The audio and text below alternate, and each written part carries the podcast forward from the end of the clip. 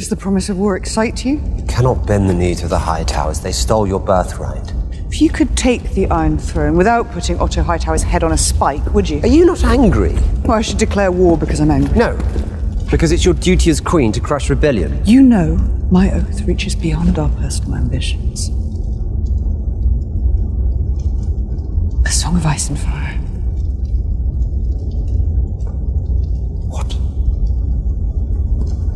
The coming war against the darkness in the north, the conqueror's dream. Viserys shared it with me when he named me.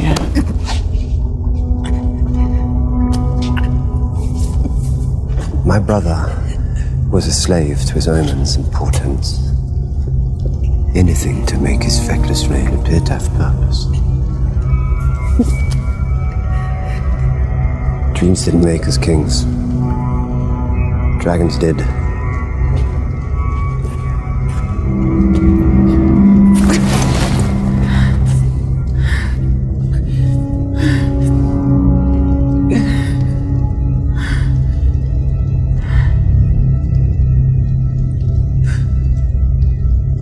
I never told you. He?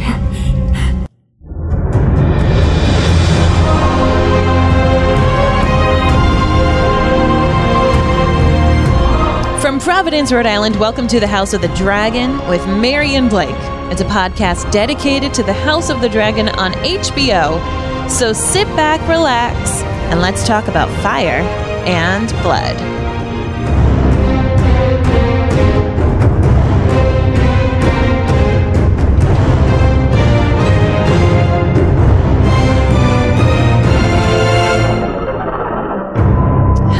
Everybody. Welcome back. My name is Mary Larson. My name is Blake, and boy, do I love me some bookends. Mm. Give me all the bookends. And there's a big one in this episode. Very big one. Mm-hmm. So, very excited about that.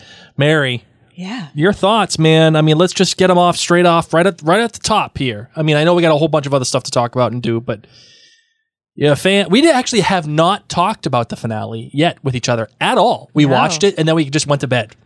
so I I, think because there like, was a lot to digest. That was a doozy. interested. Genuinely interested here. That's my word. Doozy. It's a doozy. It's a doozy. Good doozy or bad doozy? Both. Oh, okay. Yeah. Did not expect that. Yeah. Okay, fair enough. Fair enough. well, I, that's I'm that. coming. I'm coming with fighting words, friends. I am coming for you. Well, of course, we want to let everybody know that this being the finale episode of The House of the Dragon, you might be like, what? What? I like hanging out with you, Mary and Blake. And if you don't know our other podcast, now's a great time to do that. You can actually search your social media handles. Facebook, Instagram are the ones that we're the most social on. Just search Mary and Blake. You can also head on over to maryandblake.com to see all that we do. And we want to recommend that you come on over to the dark side, uh, to our Facebook group. Just head, head on over, search Mary and Blake. We would love to have you there. We are going to be podcasting again about the Potterverse. So if you are a Harry Potter fan and haven't yet listened to those episodes, you can catch on up. But just know that our schedule is now freeing up with House of the Dragon and Rings of Power now having their finale episodes. So Harry Potter stuff will be back. And we're also delving back into The Crown, which is coming in November. So if you're a fan of that show, you do need to be a member at jointhenerdclan.com to get access to that. We do most of our shows free of charge for the general public, but that is a show that we do have just special for our patrons. And this is also the season that you want to become a patron because we send holiday mail and gifts for various levels. So head on over to jointhenerdclan.com. Friends who are already members there, thank you. Thank you, thank you, thank you for making this all possible. And on that note, let's get into the show.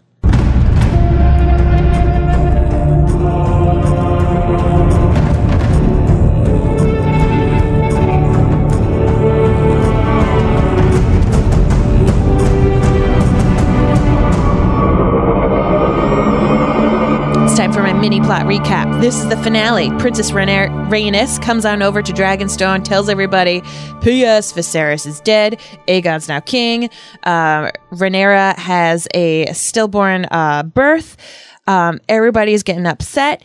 Corlys comes back, says, I'm on your team. Lots of people come back, say, I'm on your team. Rhaenyra gets a crown. And then her boys go out to go, you know, say who's on our team. And in the process, little Luke gets eaten by Aegon's dragon. Ooh. So that sucks.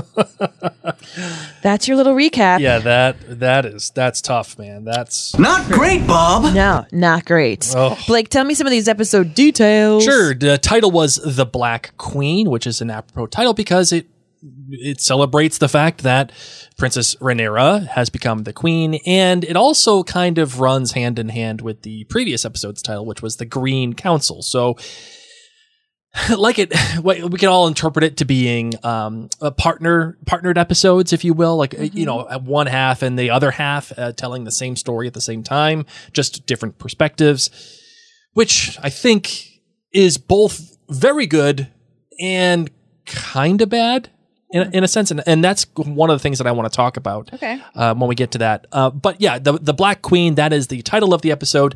The director was Greg Yaitanes. Now you should know that name because uh, Greg Yaitanes has directed The Rogue Prince and second of his name. And the writer was Ryan J. Condal. You should definitely know that name because he's the showrunner and will be the sole showrunner for season two Ooh, once okay. that comes along.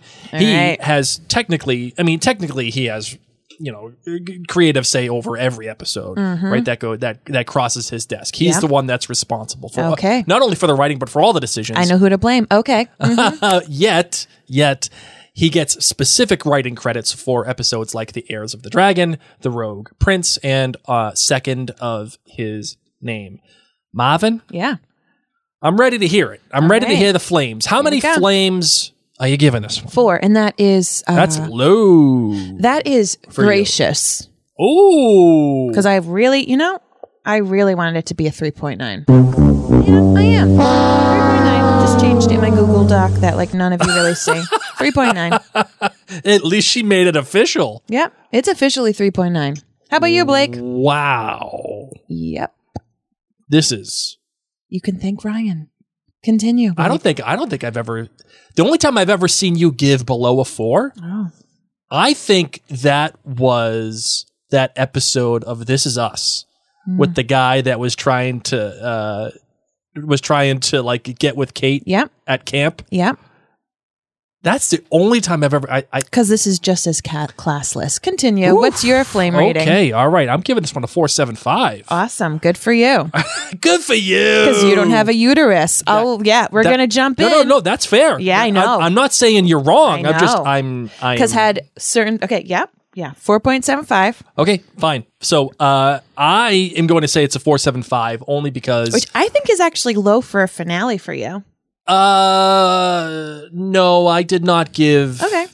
I, I think I gave Outlander season 6 finale around this level. Okay. Uh, and actually, I, I'm giving it the same rating probably because of the same reasons that I gave that for Outlander season 6. Interesting. So, uh, well, well, again, we'll Did a far we'll talk about that. We'll talk about that. Oh, my goodness. All right, your GBG. Your what do you got for your good All right. and like your wicked bad, dude? My wicked bad. and and your great Oh if there is my one. Jeez Louise. There, no, there is. Okay. So my good is I'm so happy Corlys came back and he's not dead. Okay. I think that he um is a really calming presence, and I actually think that this is where Laenor got a lot of his good relationship building. There's a lot of bad relationships in the Game of Thrones universe in general. a Lots lot of of bad toxic masculinity. Loads of bad marriages, bad relationships, threats. And, you know, we've talked in the past about how much we admired Rhaenyra and Laenor's relationship with each other, the Sure. honesty, the um, seeing each other as equals. And I think a large part of that was thanks to Corlys and Rhaenys's marriage and Laenor getting to see what that was like. Because even his sister seemed to have good communication and understandings. Was it the most romantic relationship with Daemon? No. But was it like clear communication? And I think that's a lot because of Corlys and Rhaenys. That's fair. And so when he comes back and he has a six year long, I'm sorry, he needs to do. I loved his choice. That of course he wants to be with Rhaenyra. I think that a lot of this is also it's about it's about damn time, as Lizzo would say, that a woman be on the throne because his wife couldn't be. Um, and I just thought I I loved how Rhaenys's you know you effed up kind of conversation because I I would not be sopping his little brow sitting there when he's given her flack. Oh, I've had people flogged for sleeping, you know, on the job. No, man, I have not been sleeping on this job for six years. But just the way that they're able to have this conversation when she obviously has a lot of pent up frustration and resentment for him leaving her after they just lost both their kids. Um, but you can really see that they um, admire each other and they balance each other out. And when they do go to the table and they start to have these plans, and she's like, Yep, giddy up. My husband's taking the seas. I'm taking the skies. Love it. That is my good Okay. Marriage goals. Ready for this bad? The wicked bad. The wicked bad. The pregnancy loss was just way too much for me. Sure. There should have been trigger warnings on this episode. Heck, all of the episodes dealing with, uh, you know, issues with birth. And I don't understand why this show has to have so many issues with birth. And to that, I want to say it's Ryan Condal, probably. Oh, look, another person with a dick. Greg Yaiti, Nate, whatever. And you know what? You know what two episodes he did? Male focused ones, Greg. Okay. You probably shouldn't have done this one. You probably shouldn't have had a writer who was male. Remember how we talked about how the female view of, of sexual expl- exploration, uh, that was by a female director? Mm-hmm. Yep. Uh, You can definitely tell that a man did this one. I'd be interested to know if either of these guys actually have a baby, have been able to go through miscarriage and birth. Maybe, and maybe it was so traumatizing that that's why they decided to do this, or maybe not. Um, but I feel like Game of Thrones has been like, oh man, you know, people don't like us having rape as a threat all the time. Like that's just like people don't like that, that everyone was raped or they were threatened they were going to be raped. So this time, let's do things that are scary about childbirth. Mm-hmm. Like who needs rape? Who needs blood? And yes, in episode one, we hear that this is your battlefield as a woman. But there were trigger warnings for other bloody things, and there should have been one for this one. I think that there are a lot of people who are pregnant who probably couldn't watch this show.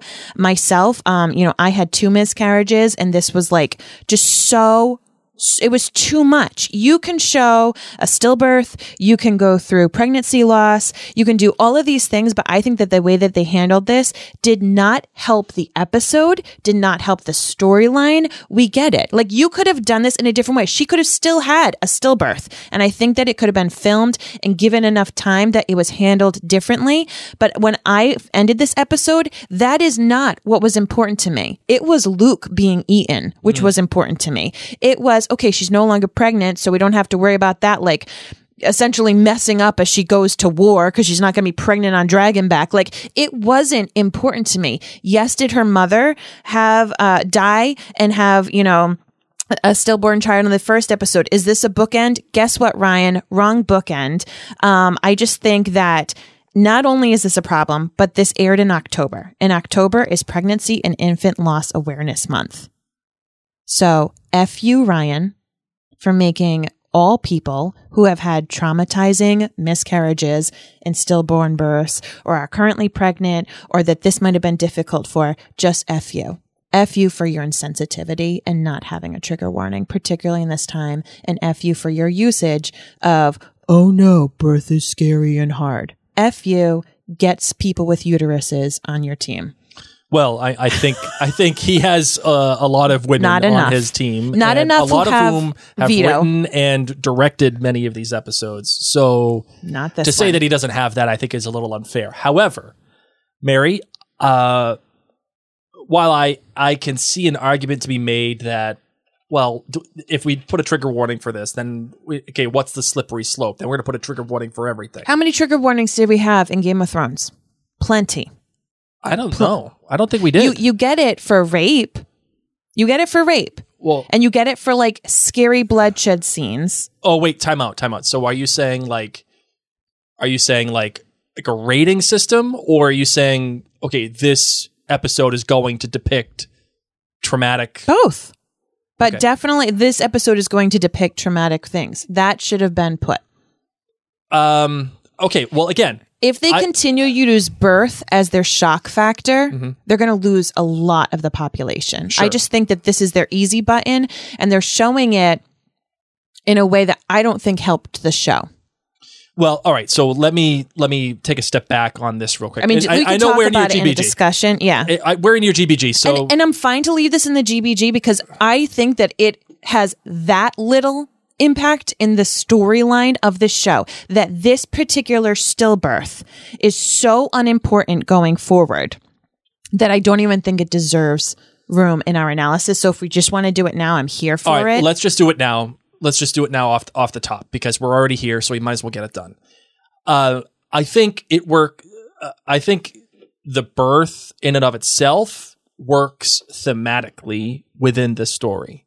The graphic nature of the birth it's the graphic nature that I have a pro- massive problem with. the graphic nature of the birth, I can see why someone who has suffered a miscarriage would, or you know, uh, or losing a baby, or a stillbirth, whatever, or had a hard delivery, or or anybody that can empathize or sympathize with that, they would look at that and say, "Hey, what are we doing here?" I like I see that.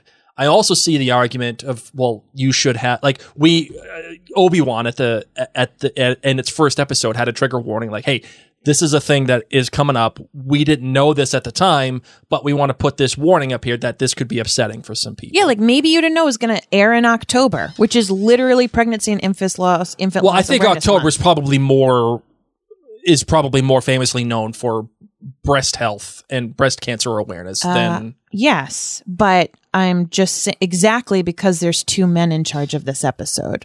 I'm saying that I bet a lot of people who are more in a community that deals with birth, they also know that because like people share this in social media. People talk about it a little bit more. Yep. So, But Yeah. on the other hand, devil's advocate here to your to your argument. I can also see why someone would say, well, if we put if we put a, a, a trigger warning at the at the top of this episode about stillbirth or whatever, um, where do we draw the line? Because someone's going to get triggered by something in every episode. So, what are we doing? Like, why why do we? Where where what's the? Is that a slippery slope? I don't think it's a slippery slope, and I think that this was very different than other situations in this show. And I Yeah. think that they are doing this for shock factor. And I'm not saying that she couldn't have had a stillborn baby. I mean, she's having incestual relations with her uncle. Like, Like, that's gonna happen. obviously things are going to happen and pregnancies are going to go wrong. Uh, do I think that this adds fuel to her mama fire where you know, pretty much losing two kids in a month. Um, you know, yes. Are they adding in hormonal reactions? I didn't see her leaking milk. I didn't see her dealing with any other um, lingering effects of just going through a miscarriage. So I don't even think that that's playing into it. So they just needed her to lose this pregnancy. That was what they needed. They didn't need it to take so long. And yes, they showed her as a champ, a, a fighter, going through this birth, not wanting the assistance, the little flashes of the dragon, whatever the heck that meant. But I think that it was too graphic and too long. Well, let's. Um, I honestly, and th- this is not just because we're married, uh, and we have to sleep in the same bed tonight. I honestly agree with you that I felt that it was a tad graphic, uh, and it did go on for a bit uh, longer than it probably should have, and I don't know how that graphic of a scene and that long of a scene serves the narrative Like one in four pregnancies ends in a loss. And so if you just think like these are your viewers and yes, it's real. So depicting things like that on television, yes, it, it is uh, important for people to know. Like this is what happens sometimes in pregnancy. Yes. But it was too graphic for especially having no that gra- that extent extended graphic nature of that loss did not add to the story for me. It did not add to my experience or Rhaenyra's storyline for me. Just having a stillbirth alone in, in this short period and mm-hmm. having her be at her child's funeral as she is crowned queen, that all still could have happened. Yeah. But I think that Like to me, as someone who has gone through loss, her reaching down and feeling the blood and knowing it was too early, you knew what was coming. And Yeah. that in and of itself is a gut punch to you. Yes, that and I would say I think you're oh, I think you're on board with the concept and half at least half of the application uh, being effectual.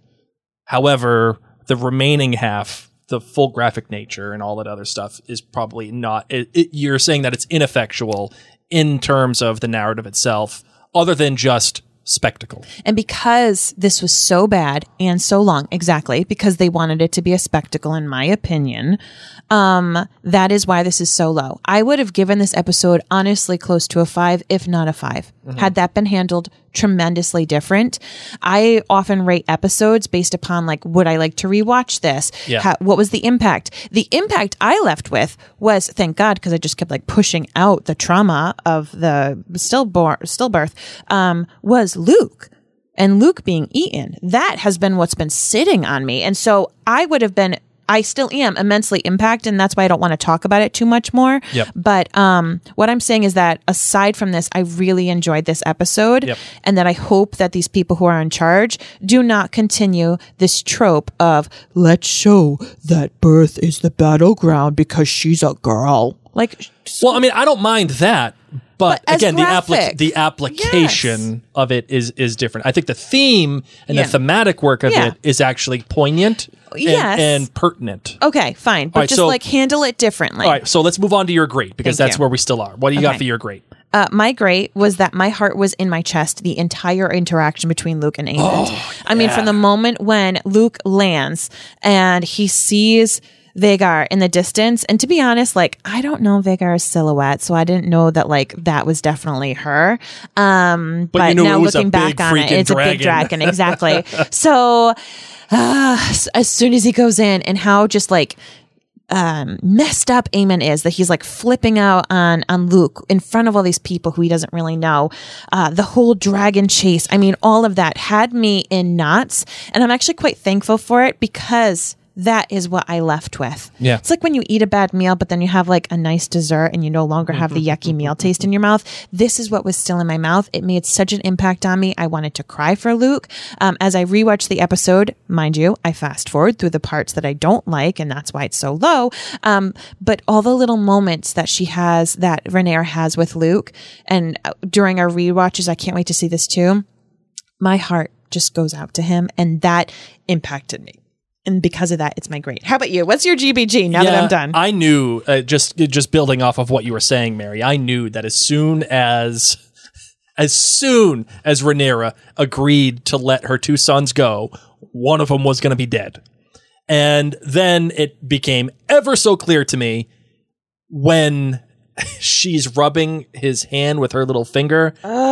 Uh, and I said, and I even said to you right then and there, as Luke was taking off, I said, "This kid ain't making it back." you did. And you're like, "No, no, he's, he can't." You know, and sure enough, I just wanted you saw Vhagar, away. and when Vhagar showed up, he said that this kid is Dunzo, D E D, Mm. dead. so that's that. All right, my good was the painted table. I thought the painted table was awesome. And again, this is how the show can build off of Game of Thrones, but allow for itself to be its own thing. We were already familiar with the painted table because of our experience with Daenerys mm-hmm. at Dragonstone in the later seasons. However, in this in this version of Dragonstone, we see the painted table. We're like, oh, cool, that's the thing. Remember the thing? We, I remember the thing. Mm-hmm. And then they add to it by lighting it w- aflame. Oh I thought the painted table when it when it glows and all of the crevices are just burning fire red. It reminds me of when you teach somebody new something new about their iPhone, and they're like, "It can do that." How did I not know? Yes. Like I felt that way when like you press down the space bar mm-hmm. on your keyboard. Mm-hmm. It allows you to go throughout the entire paragraph. Yes. I didn't even, I didn't know that until like a year ago. yeah. And then when I found that, I said, "How did I live without this?" Or how you don't have to physically tap, you just move your finger along those letters and it smartly knows what you're trying to type. Right. Ugh, but yes, that's that's I mean, and how did this knowledge get passed not get passed down? Right. People people have no idea that it's got this super cool aspect to it. They're probably like, "Why is this table so dark? I can't even read the letters." ah, let's paint it white. So, um, yeah, painting. It's like when you paint brick white or Yeah. black. You're like, no, no, no, no, no. Please don't do that. Yes, yes. Uh, but uh, not only is it just the painted table being my cool thing, but what that represents, right?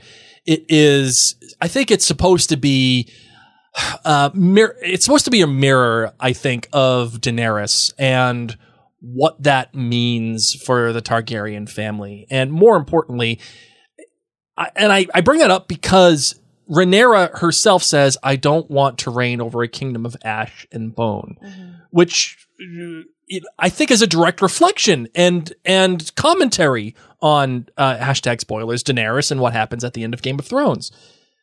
Because that's what she was willing to do in order to sit on top of the throne. And that, and again, this kind of theme, what, you know, what are you willing to do? How far are you willing to go to gain the Iron Throne? That plays out throughout this whole episode.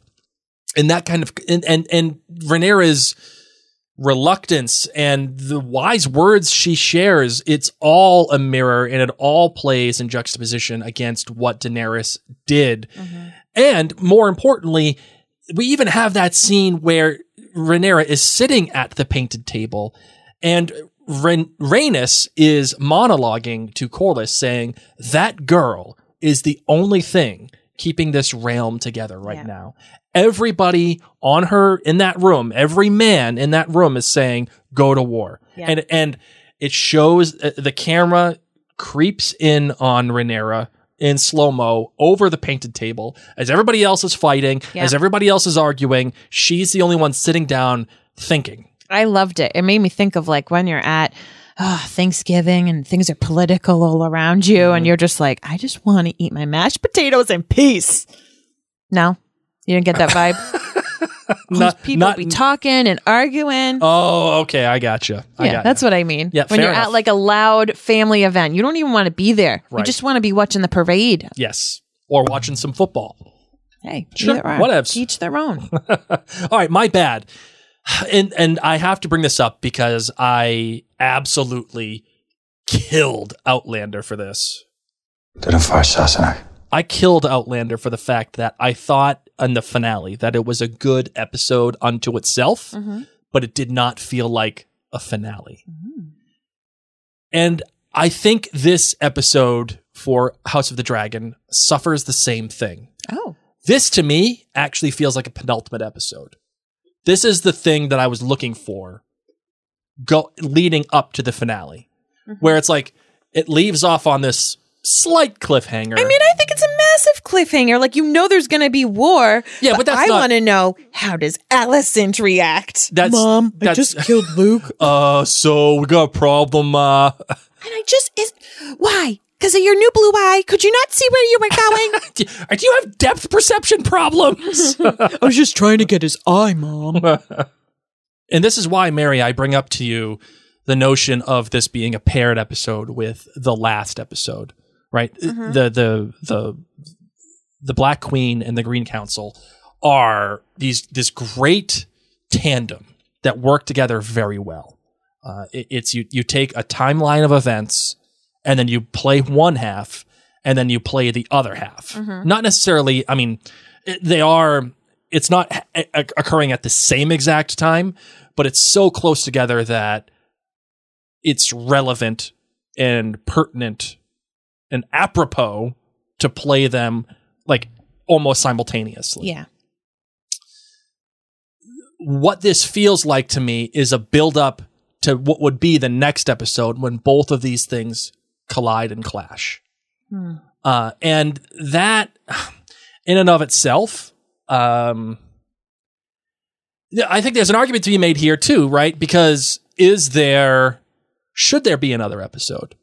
Did this leave? I mean, we know what's going to happen. We know that the Dance of the Dragons is going to begin. So it's not cliffhangery though it is a cliffhanger because it ends off it ends us off on a on something that happens and then we're just left to our own devices.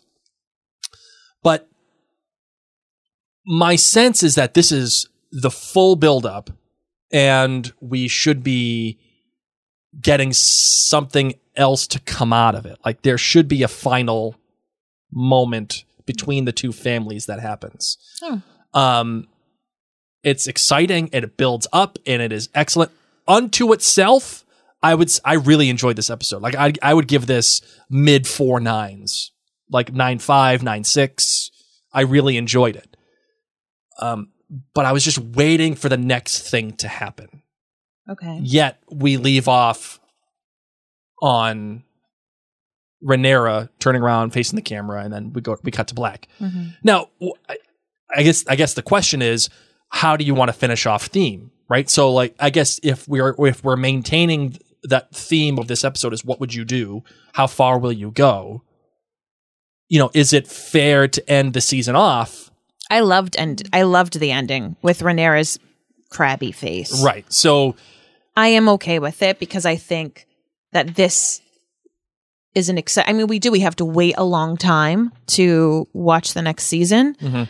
and I love this. I love this. I think it's perfect because because we're all saying what's going to happen next, what's going to happen with the greens, what's going to happen with the blacks, who's going to make the first move, and that's all we get is a little taste. But you know it's going to be momentous, and so this whole season has been so small, you know, and focused on the family. It hasn't been big battles. So I appreciate that this season was just that. Yeah, uh, and what I think this show, and and I'm gonna kind of counteract what I was just said about you know it, waiting for the next thing to drop.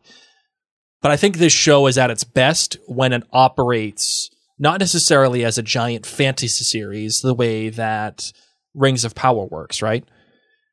That to me is fantasy not at not necessarily at its finest, but it is a clear example of what fantasy is. Mm-hmm. This to me, House of the Dragon works well when it's specifically focused on the family dynamic.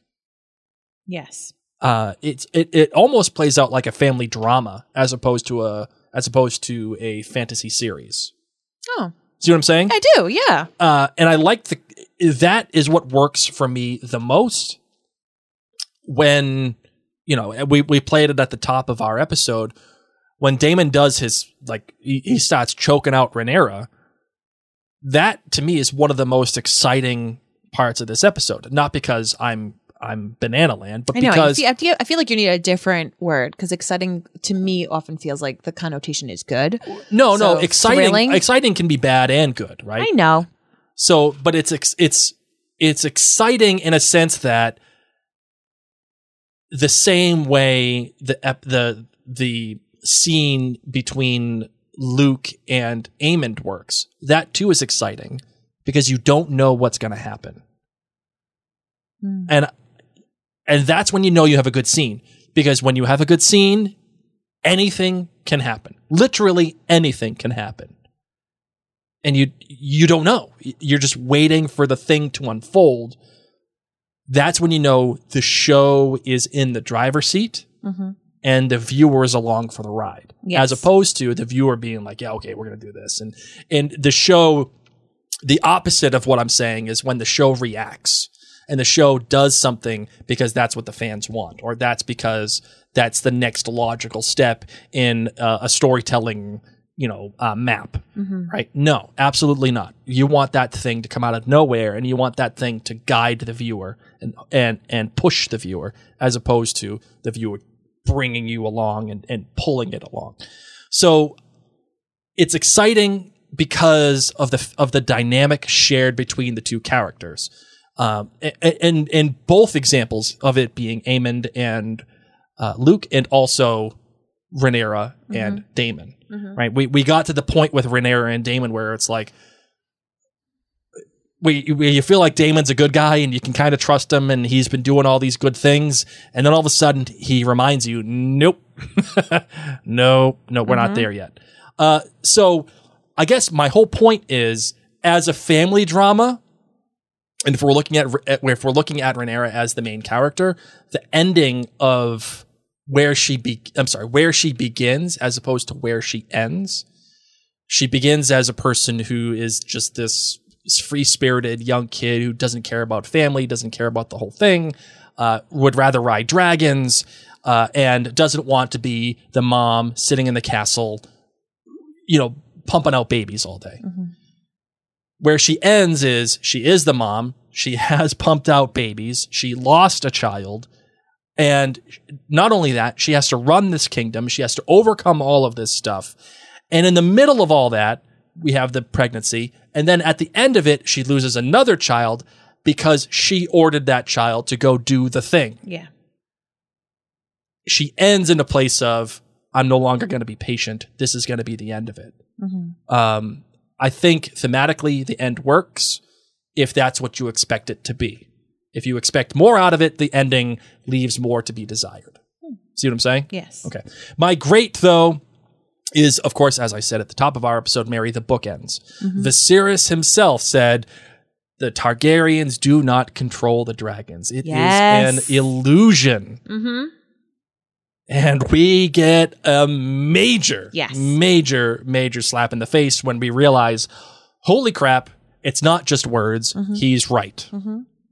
Both dragons are doing what they want to do, despite their riders telling them to do the opposite. Mm-hmm.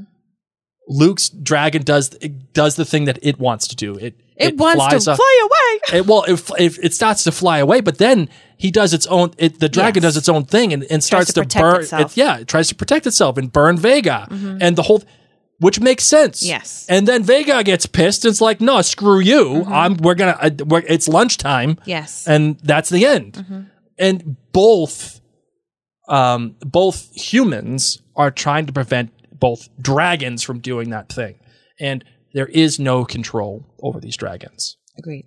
who knows if they're you know if they have their own agendas if they have and and this is something that i think is kind of underplayed within the framework of the story. These dragons are going to do what they want when they want if they want how they want and when they want it.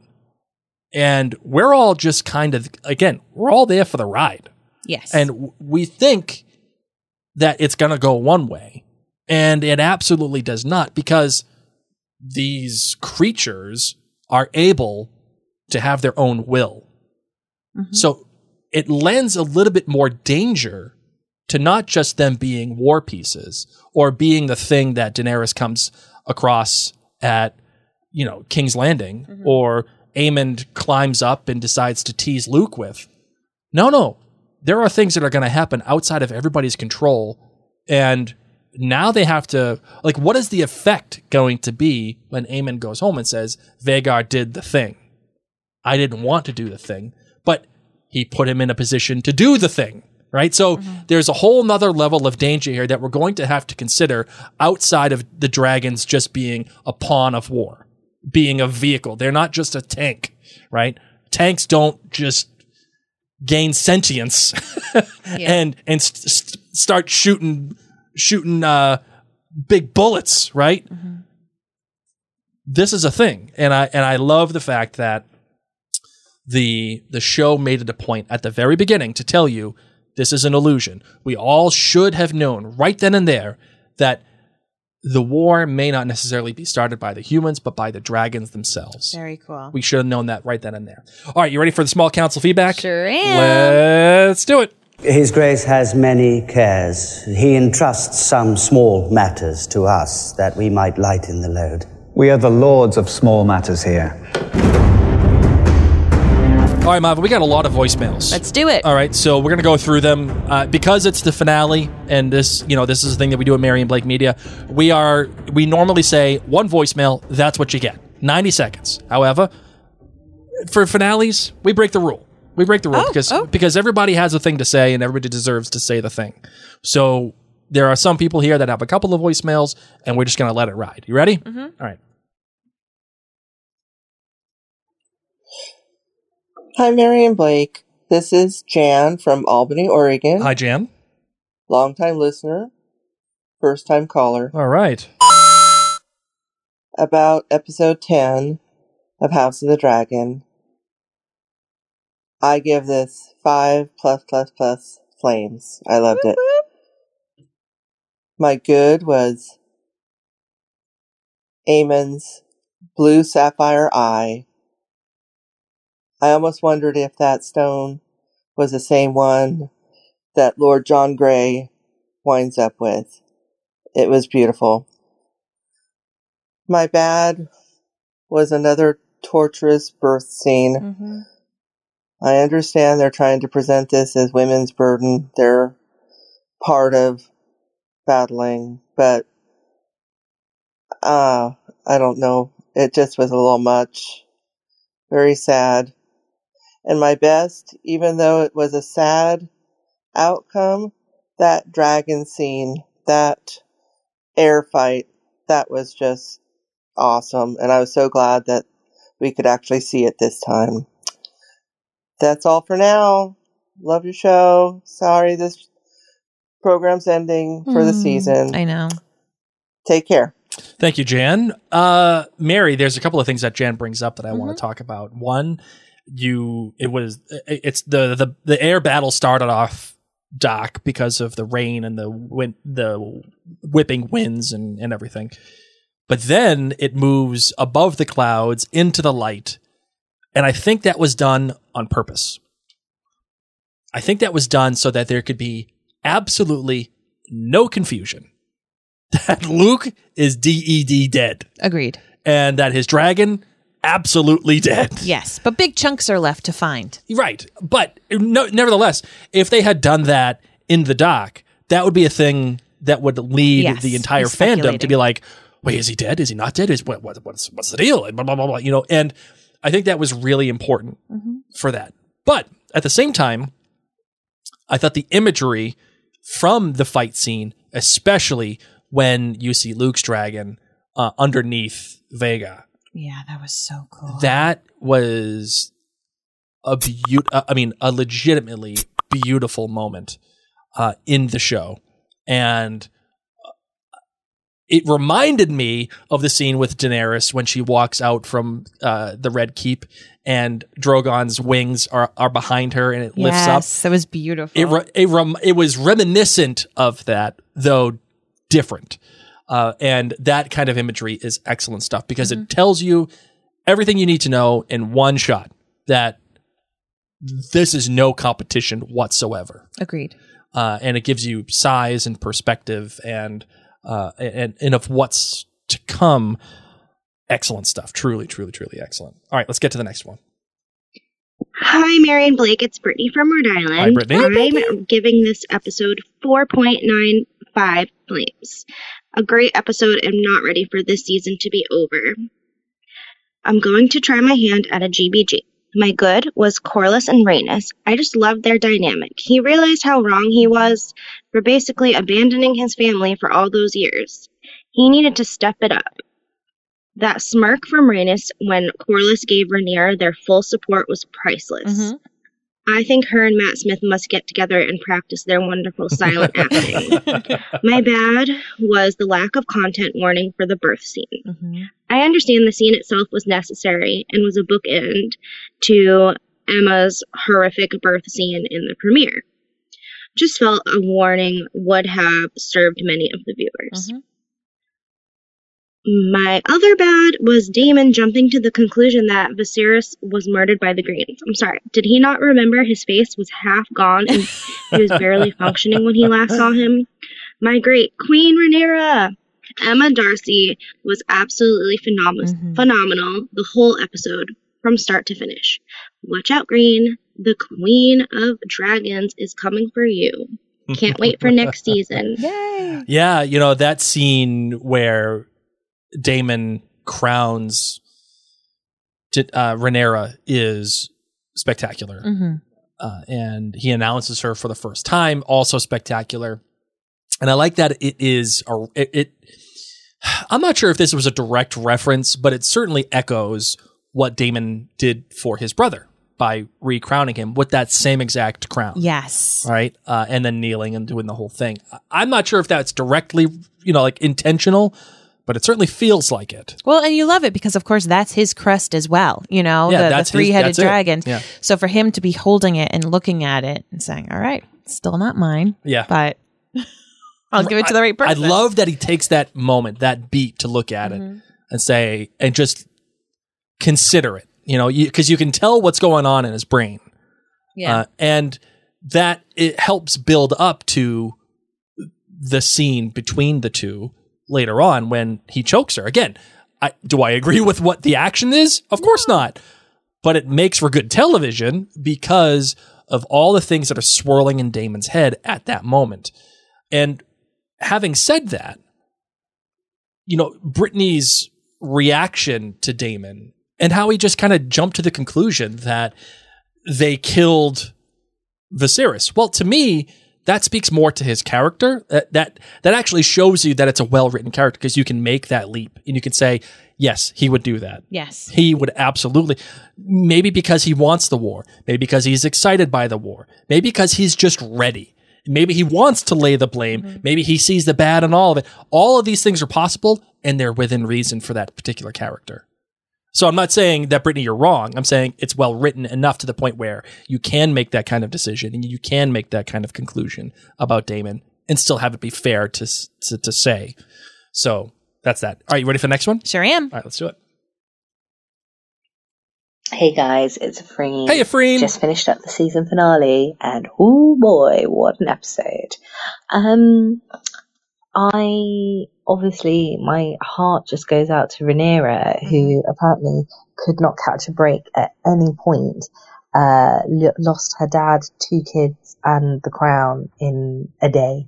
Uh, yeah, that was tough, but she just had such character and tenacity and I think you could see that from like how she really earned Rhaenys' respect Mm. and anytime Rhaenys looked at her with like a warm smile it just melted my heart because I was like oh it's so lovely um I am obviously really annoyed at Aemond who apparently was taking the piss and didn't want to like kill the Viserys, but then it all got out of hand, and now we have a war on our hands because obviously Rhaenyra is going to be like, well, her son freaking died, Hmm. so the dragons are coming for you.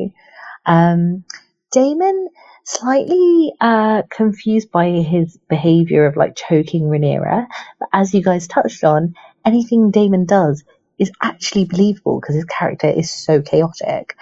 Um, what else? Basically, we've just got a big old war coming, haven't we? Sure um, it's been a great season, and actually, I'm a fan of the time jumps. Oh, loo- looks like she got cut off there. Uh, yeah, you know, Big old war. Afreen. It looks like we got a big old wall coming. Uh, Sure do. A friend, like I said before, you can come and just narrate my life Yes. at any yes. time of your choosing. I, I'll pay you whatever amount of money you want to be paid. just come narrate me at all times. Um, Mary, she brings up a great point of why do you think Daemon chokes Rhaenyra? because Daemon is still unhinged. And we all have to keep this in mind, you know, because for the most part, he's been like, oh, nice stepdad Daemon and, you know, hanging out and by her side and crowning her. But there is still some fire in him. And I think that it's important for us to be reminded of this because mm-hmm. we haven't seen it in a in a while. Mm-hmm. And Daemon loves to fight. Interesting. Well, it's because he made his bones on fighting, right? Like Yeah. he finally became his own thing when he actually took it under under his own. Uh, he took control of his own life uh, by killing the crab feeder, right? Mm-hmm. And oh, by the way, finally the crab feeder and the stepstones and everything. It actually shows its relevance completely in this episode Mm-hmm. when Lord Corlys says, "Hey, I I finally did it with the stepstones. We're in full control of it, and we can actually prevent." uh, the Greens from receiving any kind of uh, any any kind of help and aid from the sea. So like it all it all ties back to that moment, which is really good stuff. It's not just a hurdle that we thought it was just for the sake of Daemon. It's a thing that actually plays out later on. However, my my feeling on this with Daemon is you're right, Mary. He's got some issues. And he actually kind of reminds me, and I know you're not going to get this reference, Mary, but for people who are listening uh, and watch the show, will. It reminds me of Homelander in the in the show The Boys, where it's Homelander in The Boys is like this awful character, just an awful dude. And but there are things that happen with him where you're like, wait, I kind of feel bad for him. Like I kind of understand why he acts the way that he does. And it like you're like maybe he isn't as bad as we think that he is. And then all of a sudden he turns around and does this awful thing again. You're like, "Oh, wait, no." Yeah, I think we just need to be reminded of it because here we are, we're going into battle, which is something that Daemon loves. And um, now his stepson was just murdered. Um, he thinks his brother was murdered. So I think we need to be reminded that there is a beast in Daemon as well. Sure. And what I think is really cool with Daemon is that as much as we saw the children, uh, you know, Luke and Aemond not be able to control their dragons, Daemon's dragon almost reads his mind.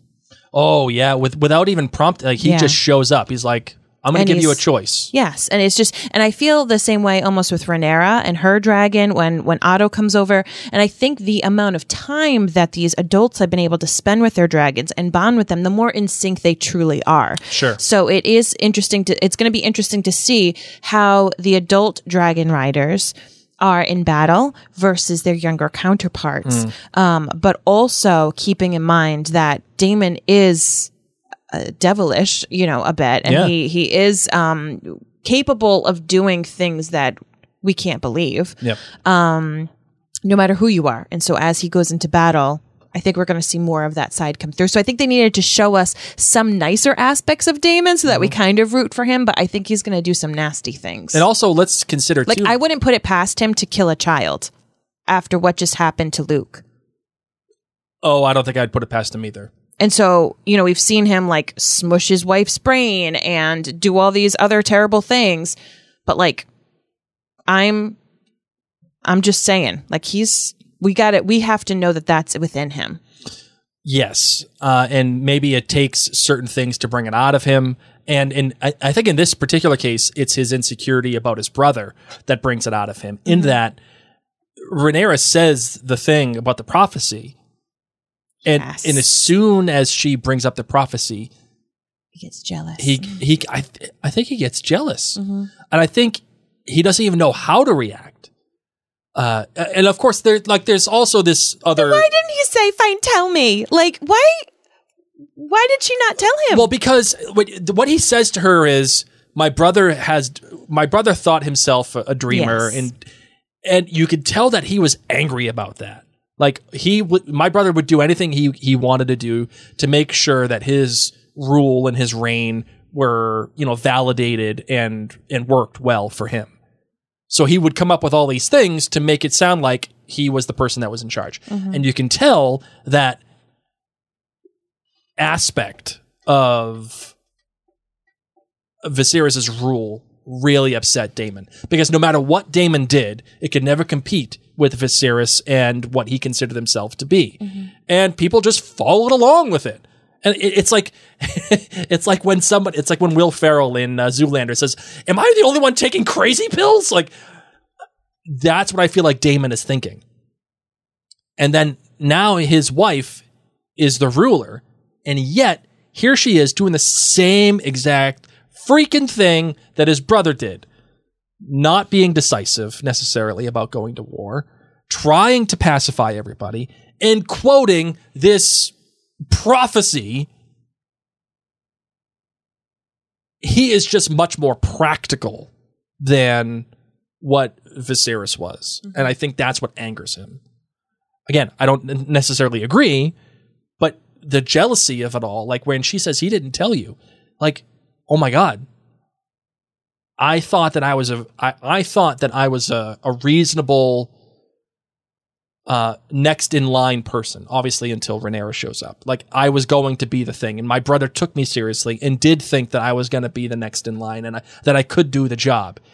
And then when she quotes that, or when she quotes rather, or cites this prophecy, and he doesn't know about it, that takes everything that he thought about his brother and everything he thought his brother thought about him and just just blows it all up. Yeah. So I could see how that would happen. All right, you ready for the next one? Sure am. Hi, this is Queen Bee Angela. Hello, giving Angela. Comments on uh, House of Dragon F10. I'm giving this 4.8 flames. Here are some general thoughts. First, the last shot made me say out loud, they have woke the dragon. Don't screw with the mama bear dragon. She's going to unleash hell in season two. Yep. Although I have to commend her on her reserve to consider all options and originally trying to put Kingdom first. Second, Daemon choking out Rhaenyra was very upsetting. I thought she was his true love. Is this just a power grab then? He doesn't care about her? Not sure what we're supposed to think of that. Mm-hmm. Third, Lord Baratheon. Damn, that seed really is strong. Talk about some super sperm. Can't deny Robert being descended from that guy. And he has that Baratheon bluster too. Yep. Fourth, another wretched birth scene. Come on. Three in a 10 up season. And why would she not let people help her? And what were the flashes of the dragon eyes? Was that her symbolically calling on her inner dragon? Or was it a supernatural thing? Fifth, I was a bit surprised. Otto Hightower, King with Terms, thought he wanted to kill them all. Uh, was it a peace offering with a knife held behind his back? I don't know. And lastly, oh, I see I'm almost out of time. I'm going to go to second message. All right. Well, Angela does have a second message, but I do want to clarify something. The way that I interpreted the birth, uh, why she didn't want anybody to help her, is because she has a specific recollection of what her mother went through. And when people helped her, they ended up cutting the baby out of her, and her mother ended up dying. Hmm. So, like, it's like, no, no, I'm going to do this myself, and I'm going to make this come out so that because I not only do I want to live, I was just given the thing that I wanted my entire life and that I was meant to have. Here it is. And now I am about to die, apparently, because of all this. Like, no, no shot, man. So, like, no, I, I think that's the deal. My other thought about the the the, the flashing dragon was the baby was not a fully formed baby. Like it wasn't like it wasn't like it seemed like it didn't it, it wasn't it almost reminded me of when uh, da- uh, Daenerys gave birth and they were like, "Oh, what came out of you was not human born or whatever it was." Uh, the same thing felt that way to me with this baby, and and that to me, the dragon is representative of a, of a dragon within her that's trying to come out that isn't human, that isn't. It's a monster in and of itself. That is how it felt, and that's I liked the flashes of the dragon because she's so tied to dragon imagery and, sh- and her family is so tied to dragon iconography that would make sense for those flashes to happen does that make sense Yeah, I mean that's her dragon that we see the flashes of. You know, it's a grown dragon, it's not a baby dragon because at first I thought like, oh, maybe this is meant to be like the you know, the soul, the essence of this baby Mhm. dying and screaming. But then the more I looked at it, I was like, that's that's a grown dragon. That's um what's her dragon's name? Syrax, I want to say. Um that is her dragon. It's that kind of golden colored dragon Yeah, that yeah. she flies later in the episode. And as I said, we see kind of the psychic connection between the adults with their dragons. So Sure. I actually took it as Syrax, who Damon had said, you know, earlier, uh, she had just laid three eggs and Mhm. stuff. So I kind of took it as like she's a mother too, Mhm. and she is mourning in pain with Rhaenyra as well. yeah and is she giving is is there enough of a connection there where Syrax is helping Rhaenyra get through That's who she has. She doesn't have other people because I agree with you. I think she was afraid, like, if I let people help me, they might do a C section. They might, I'm going to end up dying. Yeah. So I need to do this on my own because I need to trust myself. But the other person who is here with me in my head is my dragon. yep all right uh, let's get to the next part for Angela Hi, this is Queen Bee Angela with part two. Sorry, Mary and Blake, but this is my one and only time of sending in a message, so forgive me. Um, for lastly, my, the Dance of Dragons, as soon as Rhaenyra was sending her sons as messengers, I was screaming at the TV. Cause Rainey said to her that the Greens are coming for Rhaenyra and her children. So why are you sending these kids out alone? Not great, Bob. And baby Monk, who I adored, in the last kingdom is now one nasty one-eyed piece of crap. I just want to rip that smirk right off his face. Talk about night and day roles. And holy crap, Vhagar was huge compared to little wee Arrax. Yet little Arrax showed a lot of courage spitting dragon fire in the face of Vhagar. But wee Arrax, just like the song says, you don't tug on Superman's cape. And a very pissed off Vhagar crunches Arrax in half. But mm. first we get this very serene moment with Luke above the clouds. I really like that juxtaposition. Curious that for the first time, you see Aemond looking very regretful and worried. P.S. The painted table was bad freaking ass. Mary Blake, thanks again for another great podcasting show. Really looking forward to season two. Bye. Thanks, Angela. Thank you, Angela. Thank you. Very nice. Very, very good. Uh, yeah, man. I, I, I loved all of the imagery from, uh, from the whole Aemond thing. And, and I loved his intensity in that scene when he was just, he's like, no, you're going to give me your eye. Mhm. Like, take it out. Here we go. I, like, oh, good stuff. Give it to my mother. All right. Oh, let's get the next one. Hi, Mary and Blake. It's Glo from Methuen.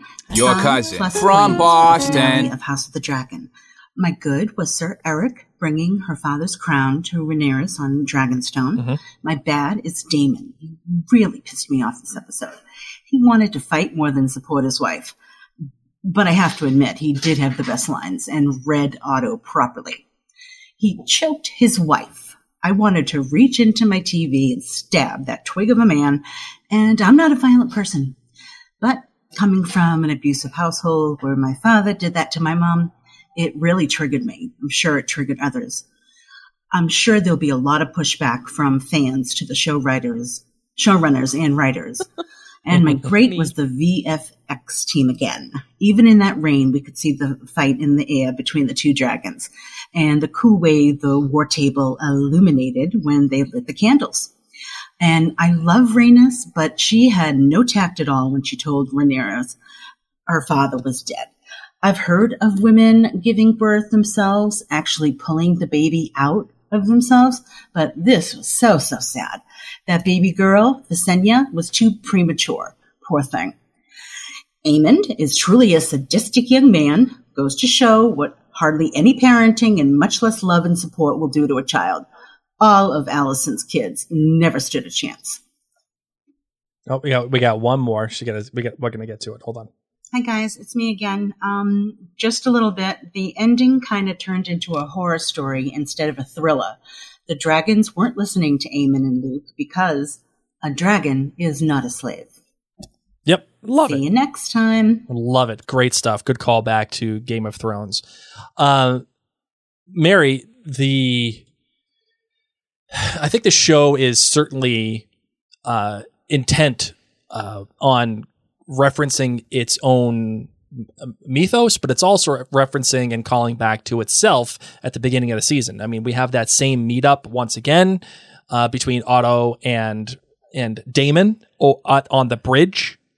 Uh, instead, this time of Otto being there in protection of uh, Viserys and and uh, Rhaenyra, he is there in protection of Alicent.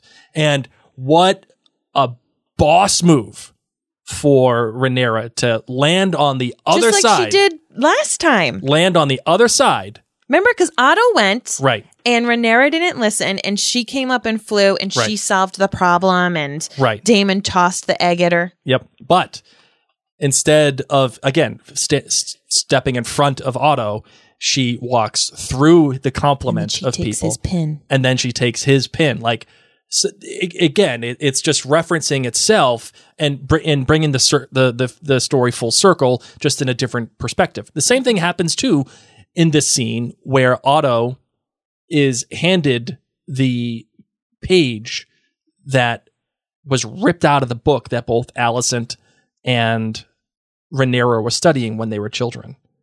And that page is there as a reminder that they were both once friends and there's no need to have any blood shed spilled. There's there's nothing here. Do you think honestly that Rhaenyra was tempted by this? And did you, do you see Otto's point?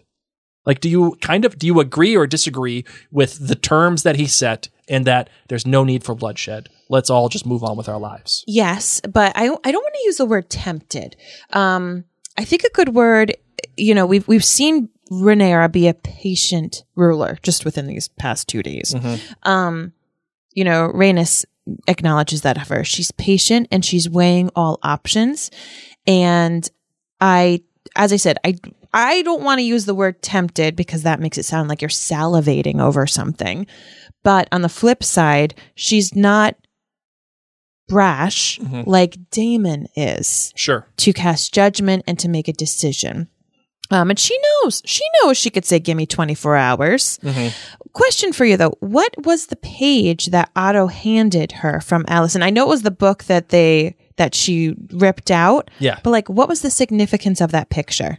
Uh, no, it, it was just the page of the histories that they were reading together as children. Yeah. Like what? And I don't I don't remember specifically what the page said, but it was like Rhaenyra ripped it out. Yes. and, you know the, the whole thing. So like I think that was I don't think that the content of the page itself or the picture itself was necessarily. I wish that there was content to it then because Well, I'm- I'm sure that there was. remember that one picture from a book that she ripped out when she was 14. well, I mean, if it, if it was that big a deal, I don't think it was that big of a deal. She ripped in, she gave it to her. Mhm. So I would love to know, like, is this, like you said, we we just need to rewatch that episode. Like, is it something about a mother? Yeah, I don't remember know, what, the, what the um, specific content was. So that would be interesting. Now, what I find interesting, Marvin, about a cou- actually a couple things interesting. First, and I, I can't wait to hear your thoughts on both. First, Rhaenys never actually bow. She never kneels in front of Rhaenyra. She still she still stands. I need your take on that. Like when Hold when on. she's Yeah, crowned. Yeah, like when she's crowned and Rhaenys just still stands. I need your take on that. Second, I need your take on is the fact that Rhaenyra ends up sending both of her sons with no bodyguard, with no knight, no nothing. And like I understand it would be kind of hard to like send a knight along to tag along, but you're sending your kids alone into the world in what in, in what I imagine is a relatively hostile environment, given the fact that Rhaenys just said, "Hey, the Greens are coming for you." I need your take on that as well. So let's first start with Rhaenys and not not kneeling, and then do the kids. I'm cool with her not kneeling because at first, so like when she first comes into the magical stone table room, she doesn't kneel. That's fine. You're her aunt. Yeah. It's totally cool. Um, and then when Rhaenyra is crowned, a couple people didn't kneel, and they were in the back, and they were soldiers. Like the close-up soldiers kneeled, Yep. but in the back where Rhaenyra was, they didn't kneel. And I thought, you know, if Rhaenyra's not the only person not kneeling, I'm okay with it. First off, maybe her legs are sore. Sure. Fair enough. Second off, she's in all that armor. Mm-hmm. Maybe it's difficult to kneel. Third off, she's going to do what she's going to do. Yep. And is anyone going to stop her? No. She is the matriarch right now of this family. Mm-hmm. She's probably got arthritis in her knees. If she kneels down, she ain't getting back up yeah, again. let's be real. Give her a break. Yeah. D- Do I care? No. Does Rhaenyra seem to care? No. Mm-hmm. I I agree. I just I wanted to get your take on that. I see it as this is also my crown. Like Rhaenyra is getting this for us women, Yes. and she's my young niece, Mm-hmm. and I know a heck of a lot more than her. Um, I- I think it's more when she watches how Rhaenyra holds herself as queen that that's when she believes, okay, she is a queen. Yeah, this is a this is a thing. Like this Mm-hmm. is okay. Yep, I get it. I get it. I get it. Uh, and then uh, I I need your take on Rhaenyra sending her children out into the world on their dragons with no escorts. And I guess my ultimate question, Mary, is: Is that just lazy writing? No. How come? I mean, I feel like when you show up with a dragon, you don't need an escort generally. Fair. And probably that's how it's been for Rhaenyra and for Daemon and everybody else when they've traveled before. Plus, she was going to people who she thought of as allies, hmm not jerks. Baratheon. Jerk. That's a little bit of uh, foreshadowing. Yeah. Uh, we'll we'll say that. Yeah. Hashtag spoilers. Um. So yeah, I, I just think I think there's a lot happening in this episode, and having it all come together the way that it did, and then allowing the this allowing the story to go where it goes and have it be personalized and ending on a scene that is wordless and Daemon telling Rhaenyra about her son's death after essentially losing her crown, losing her father, losing a baby, uh, now losing a son. Uh, all of these things are all culminating in this one moment Yep. and it's completely wordless, no dialogue whatsoever, and it's and it's shot in almost a, a, a silhouette style, which is which I love, and then the turnaround of, uh, and, the, and then the turnaround of Rhaenyra. A uh, couple of things: one, did you like it? And two, is everything okay? Do you think between Daemon and Rhaenyra? I think everything's okay. Yeah. I do. Why do you say that? Um, I mean, he put the crown on her head. And he, yes, he did that whole throat strangulation thing and he's crazy. But now that she's in on it, in on war, Mm-hmm. oh my gosh. This is this is his his happy moment. Yes. so, you know, when before she was trying to be timid, now she's not. Mhm. Now she's going to be down for him to do his crazy stuff. Yeah, and luckily he's gone down into the caves, or at least into the dragon pit, and gotten Vermithor, who was uh, K- King Jaehaerys's dragon, which to me sounds like a really big deal. Hold on. So in the dragon pit, when he's singing, Yes. he's not singing to his own dragon. No, this is He's not singing to the egg-laying dragon.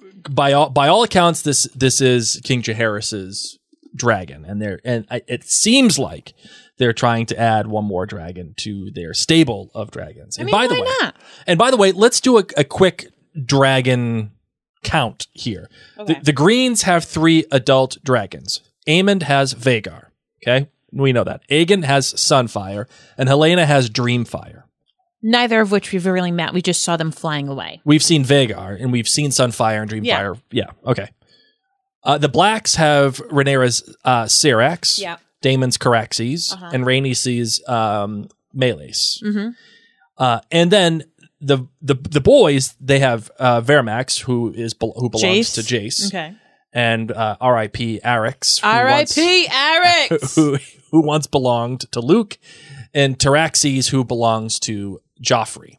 Baela sits on Moondancer, and Who we haven't met. Uh, we have not met Moondancer yet. Daemon actually ends up saying that Seasmoke is still on Driftmark, and, then we have sea smoke is Corlys's or sea smoke is Laenor's. that was Laenor's. okay. And then Silverwing and Vermithor are on the Dragon Mount, um, which Not is claimed. in not claimed, which is in Dragons uh, Dragonstone. Oh, so they're neighbors. Uh, yes, so they have all of those dragons, and more to that point, they have some more dragons brewing in the in the Dragon Mount, with which was just you know they were just Yeah, but those are going to be baby dragons. What are you going to do? Wear them as a slipper? that's a slipper. we know how small they are because of Game of Thrones. So it, it- that's what are true. you, you're gonna? It's a cat. It's it's not even a cat at first, no, really. and they can maybe burp a smoke flame. Like, no. But they will get bigger eventually. Yes, but if we take, for example, Arrax's size versus Vhagar's size, Oh, and we yeah, know big that difference. Luke is 14. Yes. So he was raised with that dragon, the egg hatched, he Mm-hmm. was a baby, you're welcome. So we we can assume that Arix in the show was around 14 years old. hmm That's fair. I do not care if you have baby eggs.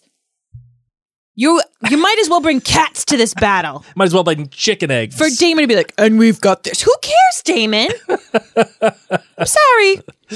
Oh, You're bringing a water gun to a real battle.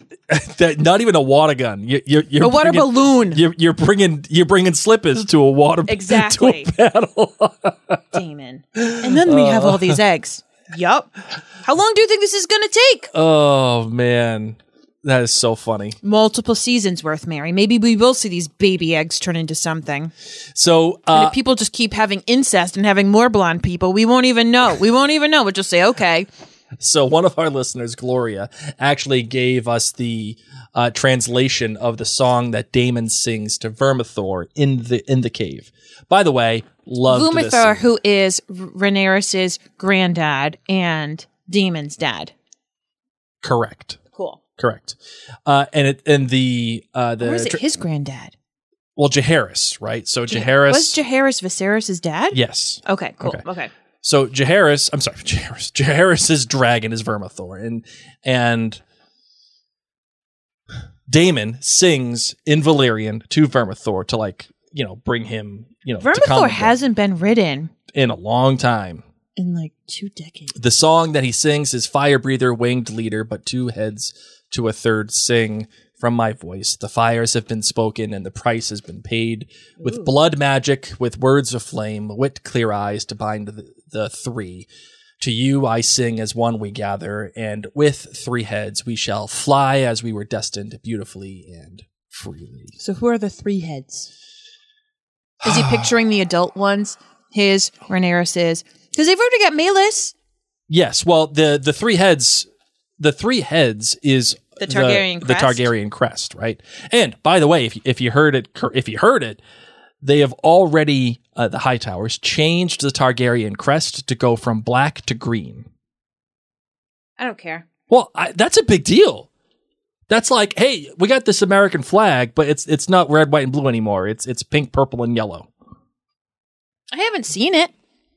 Well, they they had made mention of it that Oh. it it was coming to like the the ship bearing that sigil, the green with the three heads. It, it has it on its sails and it's coming up to to Dragonstone, Okay. and that's how they knew that Otto Hightower was on its way. Mm-hmm. So it's just an interesting thing. Like uh, it's it's odd how quickly Do something like that can change. Do non Targaryens and um Valorians, is that their name? No.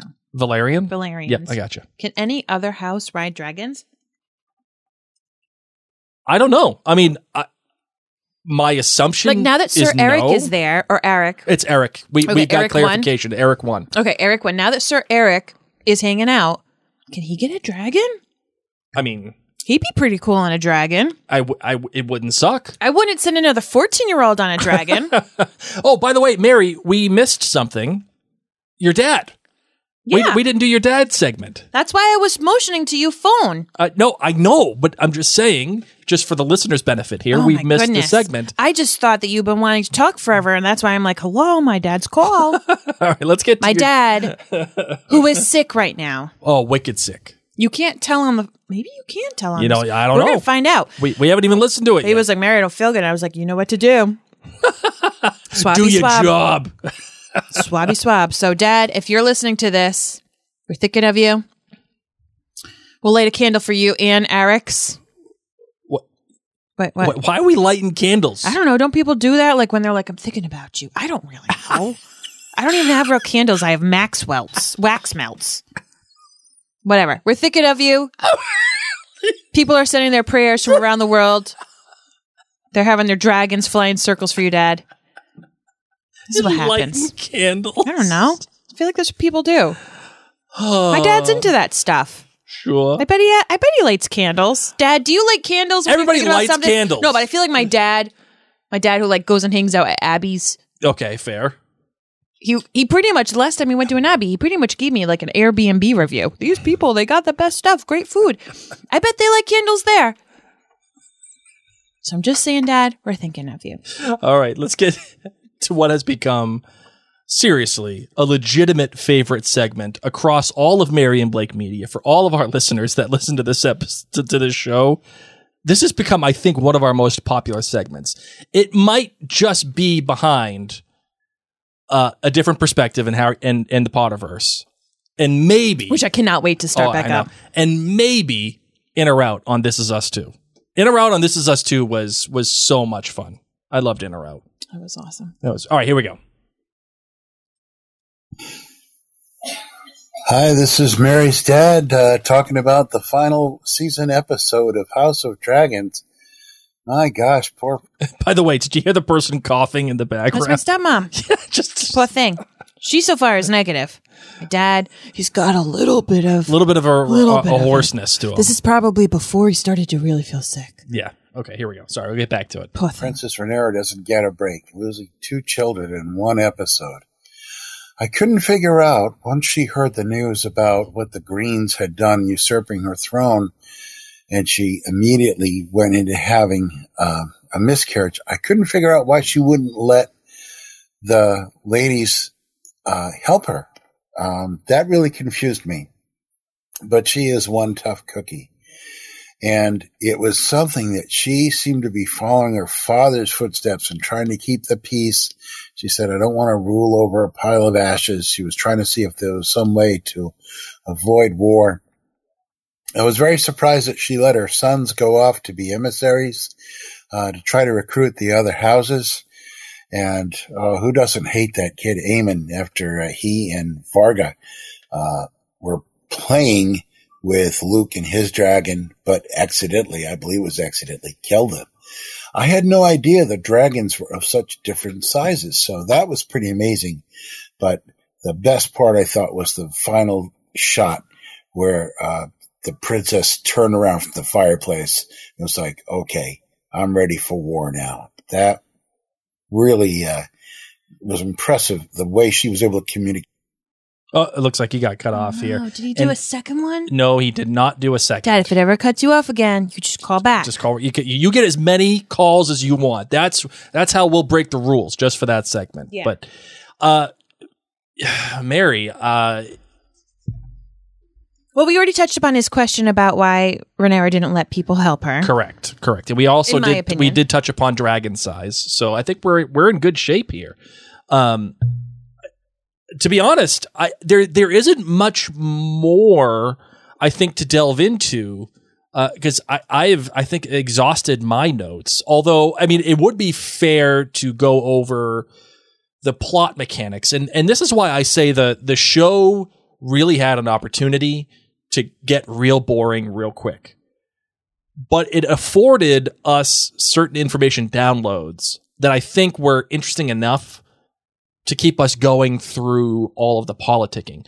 You know, for example, we talk about exposition dumps and when somebody says you know oh oh mary uh, x y and z and you say yes i know x y and z of course i know and then th- then they continue to Hopefully expand on x y and z as that. but what i'm saying is they're just repeating it's saying and repeating information You're yelling, Blake. I don't know why you're so loud. i i i don't know I don't know either, man. You're just very passionate. i am very passionate about exposition exposition dumps Yeah. very, very passionate Calm down a little. Oh, I, I, I'm not that excited about it. I'm right now going to say, I know. I know. I know that you're excited about it, Blake. Yes, I know. Prince, he's yelling at me. He's like two feet away, looking at my face. so, but there, there's a lot of the times what happens is characters will say something that each of them already know for the sake of the viewer to catch you up in information that the writers just simply don't know how else to give you the information download. There are ways around this, whether it is the the good old Jurassic Park Doctor, I mean the Dino DNA, Mr. DNA, Love it. or you can literally have someone show up to something and say, "Teach me, tell Mm-hmm. me what I don't know." What did I miss?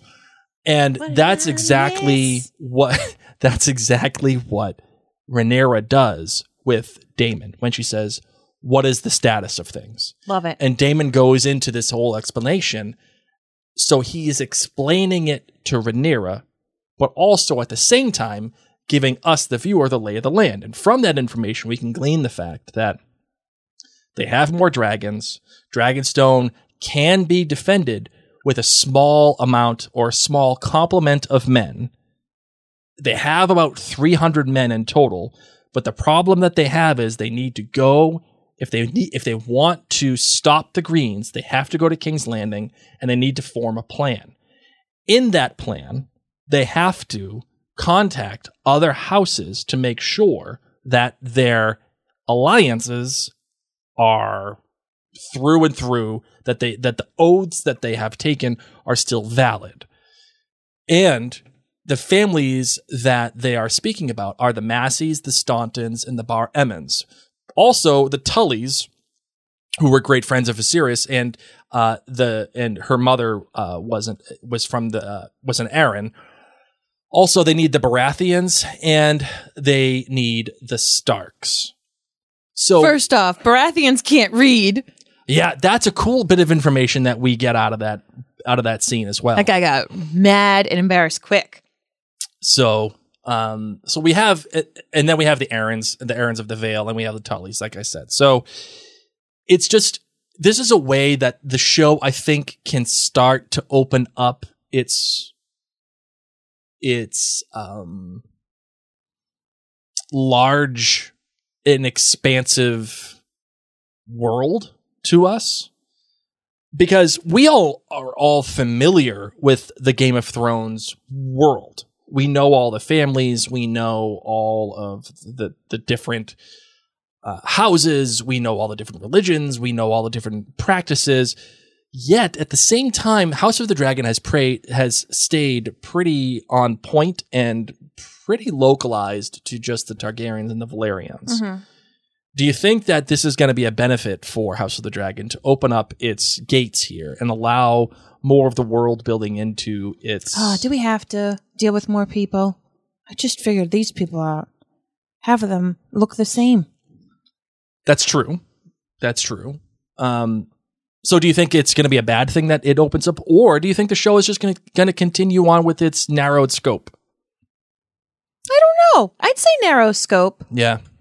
There might be a family here or there, but really it's the House of Dragon. So we want to hang out with dragon people. Mm, fair enough. Fair enough. Um, I had seen Mary some fan fiction, if you will, uh, or at least fan casting, because there is mention of uh, a Stark and that Jace is going to see the Stark family.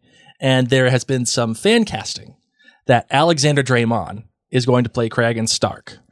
Oh my God, please. How and Alexander Dreymon, for those of you who are not uh, of the initiated, he plays Uhtred, son of Uhtred, in uh, the main character in The Last Kingdom.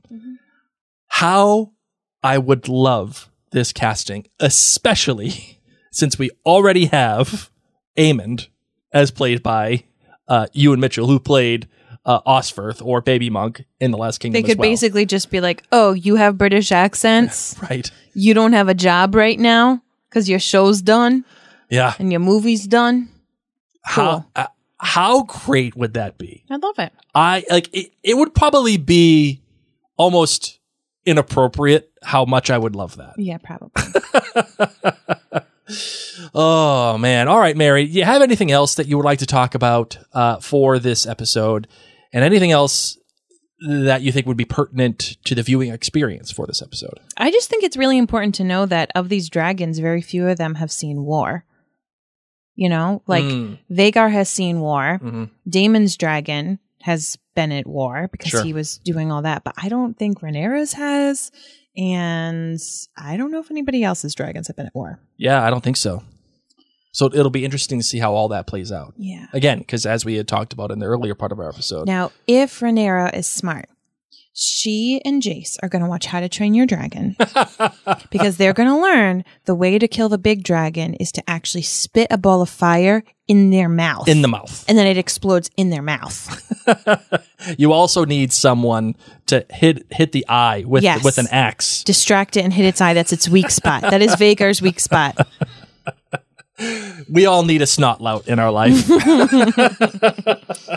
Like, honestly, I mean, where are the books that tell you how to defeat a dragon? Where's the maester with that information? Yeah. I'll tell you where Dragonstone. oh, absolutely. So at If least somebody Daemon and knows Rhaenyra something, have that. Yeah, it's it's It's, it's the people who there. need a washing machine.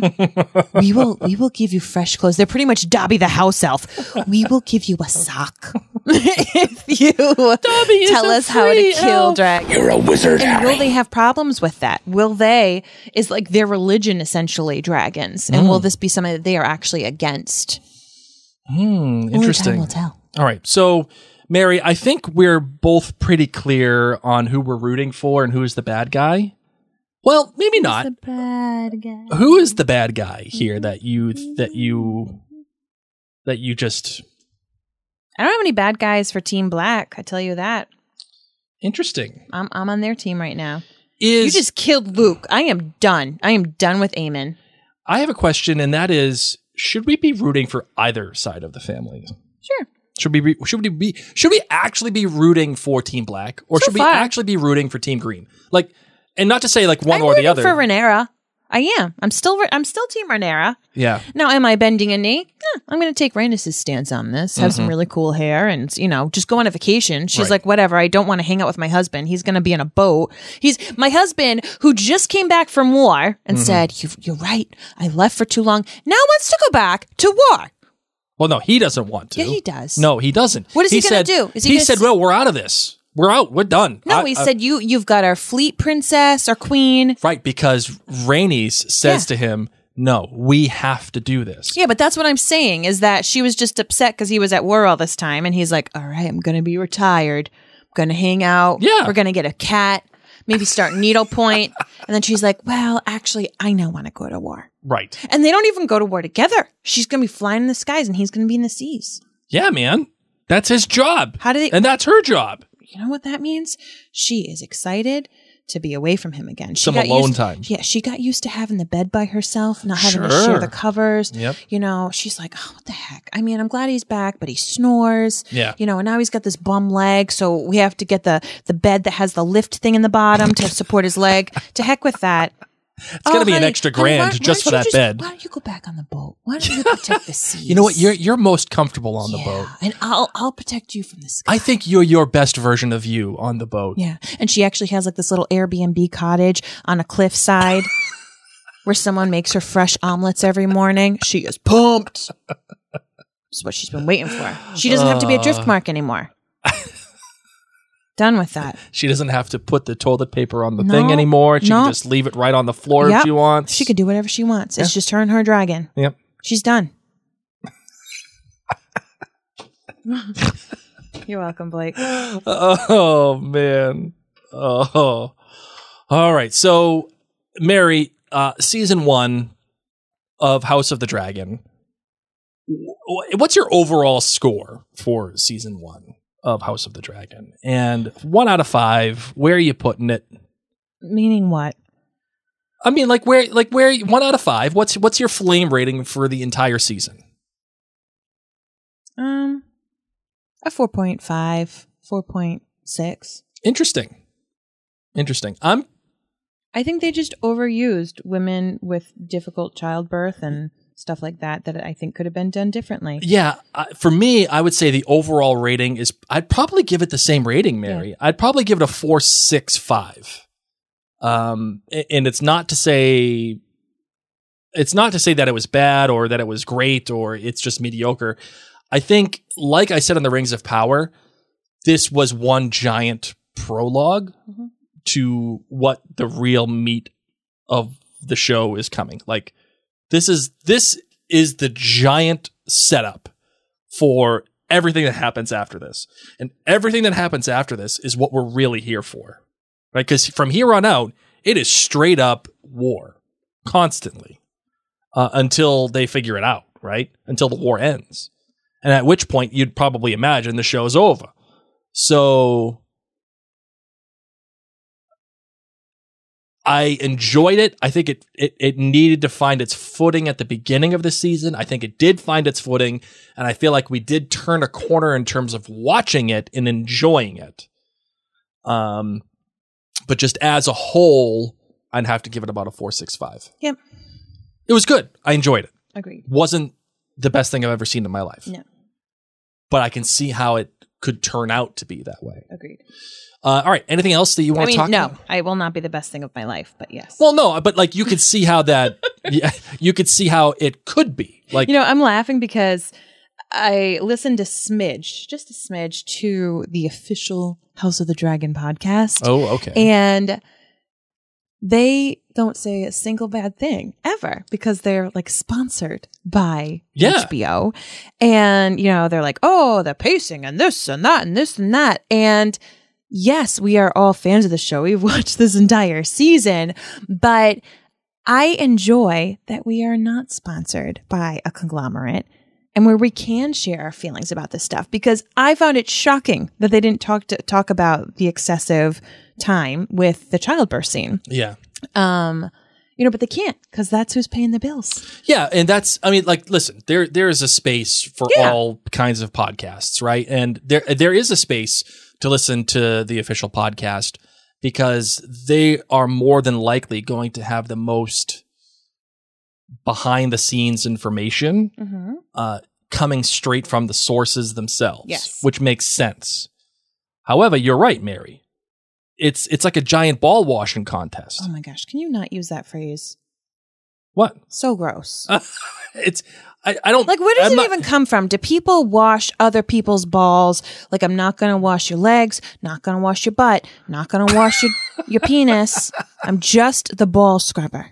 That's what that's my job. I don't know. I don't know where it comes from. I just Is it know, like athletic balls? Because the way you say it makes it sound like it's someone's private parts. It's just really weird, All right, gross no, all phrase. right, all right, fine. I'll change. I'll change the phrase. It's just looking through it through rose-colored glasses. No matter what, Oh my god, so much better. no matter what, you're gonna see the best because that's what they want it to be. HBO wants it to be that way because you're right. They're they're they're keeping the lights on. Yeah. Right, and this is their thing. And there's a space for that because if somebody wants to just love House of the Dragon and just, you know, uh, shout from the mountaintops of how great it is at all times, awesome. Go do that, man. Like that's cool on you. However, I also think that there's space and room for podcasts that are also 100% negative at, at the same at the same time. And then there's stuff in the middle, which I think we and probably most of the independent podcasts probably are, where it's we're going to tell you the good stuff, We not may not make the big money, but we're at least honest. but we're going to give you an honest opinion. And I think what we're trying to do too, at the same time, is educate to the best of our ability about writing and about lighting and directing and why certain choices are made and why we think they are an interpretation of story and how the how that how those interpretations affect li- production and and vice versa and like there's a whole litany of things that I think we go into that some other podcasts may not. Mm-hmm. So, but yeah, I, I personally I don't listen to the official podcast because I don't want to just be told everything's great. It's like ev- everything is awesome. Everything is awesome. Yeah, I don't want that. I want to hear a, a good old fashioned, ob- ob- unbiased, objective analysis. So that's just me. All right. Anything else, Mary? Do you have a you have a hot take for us for I do not have a hot season take. two? No, I don't. You know, I mean, I think that Daemon, my hot take is I think Daemon's going to do something really bad to a kid. I think he is unhinged and we are supposed to understand that. But now Daenerys, uh, Daenerys, now Rhaenyra is going to be kind of okay with him being crazy. all right. Hot take for you. Ready? Mhm. Daemon dies next season. Oh, that would be a, a pity. That would be a pity. It would be a pity for the show. Mhm. Um, just because Matt Smith is freaking electric. Agreed. boogie, boogie, boogie. that guy is fire. Pure not know what I fire just at all. What? Do you not know what I just did? Yeah, the the the, it, Okay. the, the electric slide. Okay, I, I know. Trust me. Oh, okay. I, I just I did it didn't that joke didn't hit me the way that I think you thought it would. No, you obviously didn't get up No, and do the full clap. I hated the electric slide. It's the worst. All of those overplayed wedding songs, I'm out. I want nothing to do with them. Yep, you probably also didn't go to like eighth grade dances and stuff. No, I did. I absolutely did. You probably were just like the mosh pitter person. Nope, absolutely. Actually, I was the opposite. Did I you was just the one sit that and was eat the actually brownies uh, I was the one that was actually out there having a good time and enjoying it with my friends. to the electric slide. No, absolutely not. See, F- false. What, I- what kind of school did you go to? I went to- I went to a public middle you're school. Not that young of a millennial that you guys didn't have the electric slide at every single school dance. No, I, I told you I hate it because I always thought it was stupid. Just the same way the Macarena was stupid, and and doing the chicken dance was stupid. That's just it's just ridiculous. What we all doing here? dancing, Blake, attempting to dance. And it's all this. It, You, you know what? I'm gonna send you to dragon flapping dance lessons. That's what's gonna happen. at least it'd be different. or the hop dance. Okay. You think that we're fools. Here are these preteens and teenagers doing the same dang thing. Chicken dance, the, the equivalent of the chicken dance was the dragon flap your wings at a wedding dance. Oh, I don't know about that. And then, well, yeah, the, the, the electric slide, it's the hop. the hop dance that you do at dinner. Then we have that stupid to the left, to the right, back Cha-cha one step, slide. the cha cha that slide. Was, that was not our younger. No, I know, but see, then this that is where like our age discretion comes up. what, what do you mean the discretion? Like, oh, I don't know. I just feel like you, Marvin, though you're like six months younger- older than I am. No, I'm not. No, I'm not, Blake. I'm ten. 10, Ten whatevs. months. Sure. Two days. sure, whatevs. It has made me so much wiser. Stats are for nerds. Nope. Ten months. I have a very makes- different taste in music than you do. I have. That's not different- true. What was your favorite cereal growing up? Frosted Flakes. Okay. What does Tony the Tiger say? They're great. Okay. Maybe I'll let you pass. Yeah, okay, thanks. All right, let's wrap this up. People are done. They don't know if we're going to have a YouTube video our- about dragon dancing. Do I have a hot take? No. You think Daemon's going to die? Yes. Great. I think he's going to go crazy and live for a long time. You all the know craziest you're here. people live forever. You all know that you're here for the Frosted Flakes talk. Captain Crunch sucks. Chews up your mouth. I don't know how you can Crunch eat is that good. without like hurting your jaw. You're hurting your roof of your mouth. First of all, it's Cap'n Crunch. Cap'n Crunch Get your name right. is good, No. but for the first few bites. After that, you get that film. After that, you don't feel pain because your All you whole mouth is You bleeding. just you just taste blood from then on. I do not want any more blood of childbirth in this show. That's it. That's all I'm asking for. I highly doubt the important people on this show will listen to us. Right? I doubt it. They're not going to be like, this is us. No, They're no, not going to be like the leftovers. No, we because we have actual physical proof that This those guy, people li- what's really his name, listen to us. Ryan? Ryan Condal. He does not care Not one ounce about what we got to say. I called him out. What was the cereal with the frog? I don't know, Blake. Hold on, I got I got to I got to look this up now. Hold on, Fro- frog cereal. Oh my gosh, you're so weird. We got like the pretend versions of it Honey at BJ's. Smacks. Wow, yeah. Did you were you were you a Honey Smacks Blake, girl? we got pretend food. I was poor, okay? we wouldn't get the name brand stuff. We got the big bag that had like You are poor. like it wouldn't have been a frog, it would have been a chameleon or a toad with a wart on it, but it would have been a big bag. no. You weren't poor. You were po. Oh my gosh. You were so poor you couldn't afford the OR. I could afford the OR. okay, we were thrifty. You don't need Apple uh, Smacks, Jacks, whatever. Okay, A- let's. Apple Jacks is it, that's Like, that's an underrated. So cereal. over this, okay? Cereal actually isn't healthy for breakfast. I never said it was. I know. So let's stop bringing about this falsity. Oh, what falsity? I never said that. People are like subliminally thinking, like, what cereal do I want to have tomorrow? Do I even have cereal? Should I Instacart it? If you're gonna Instacart any cereal, it's gotta be Cocoa Pebbles. Add Cocoa Pebbles to my order. Blake's dying because he needs to do that tonight because our kids ate all of They his. ate all my Cocoa Pebbles. when I've told you it should only be cereal Saturdays. Okay, we're trying. no, to we were add- doing cinnamon roll Saturdays. Well, you stopped that. Well, uh, what are we doing? I don't know, Blake. What are we doing? Not my job. not my chair. My not my job problem. is healthy breakfast. I always include eggs, fruit, and then we can do carb, You know when including with when I vi- make- multivitamins. When I make breakfast, it's like pancakes, cinnamon rolls, waffles, covered in frosting, covered in frosting with a or side syrup. of maple syrup. Oh yeah, absolutely. When Mary makes it, it's like grapes. no, it's not just grapes. No, but I'm saying like you do. A, I do a very like heavily protein. a normal breakfast. person. No, it's not normal. No, but you do like a healthy Yeah. version of, and I'm just like, sure, there you go, have fun. Here's some extra bacon while you're at it. You're not my problem. You're going to school. Take a hike. Oh All right, time to time to close it out. Gosh. Wait, hold on. No. Oh my god. What? I'm t- wait, did you ever eat the Halloween uh, That cereal? gross. Like the Franken, the Franken, is it Frankenberries? I don't know. They sell it at Count Target. Chocula. I only bought it once, like as an adult. Mhm. Not good. Not quality. Count Chocula was not good. None of none of it's good. None of it's good for you. Gross. Did you ever try the Lucky Charms with just the marshmallows? I'm going to bed. Oh man, the cereal talk on this on this episode is fantastic. All right, everybody, thank you so much. We're gonna close this bad boy out. Marvin, Are you ready to close it out? I've been re- ready for 10 minutes. yes. Let's do it.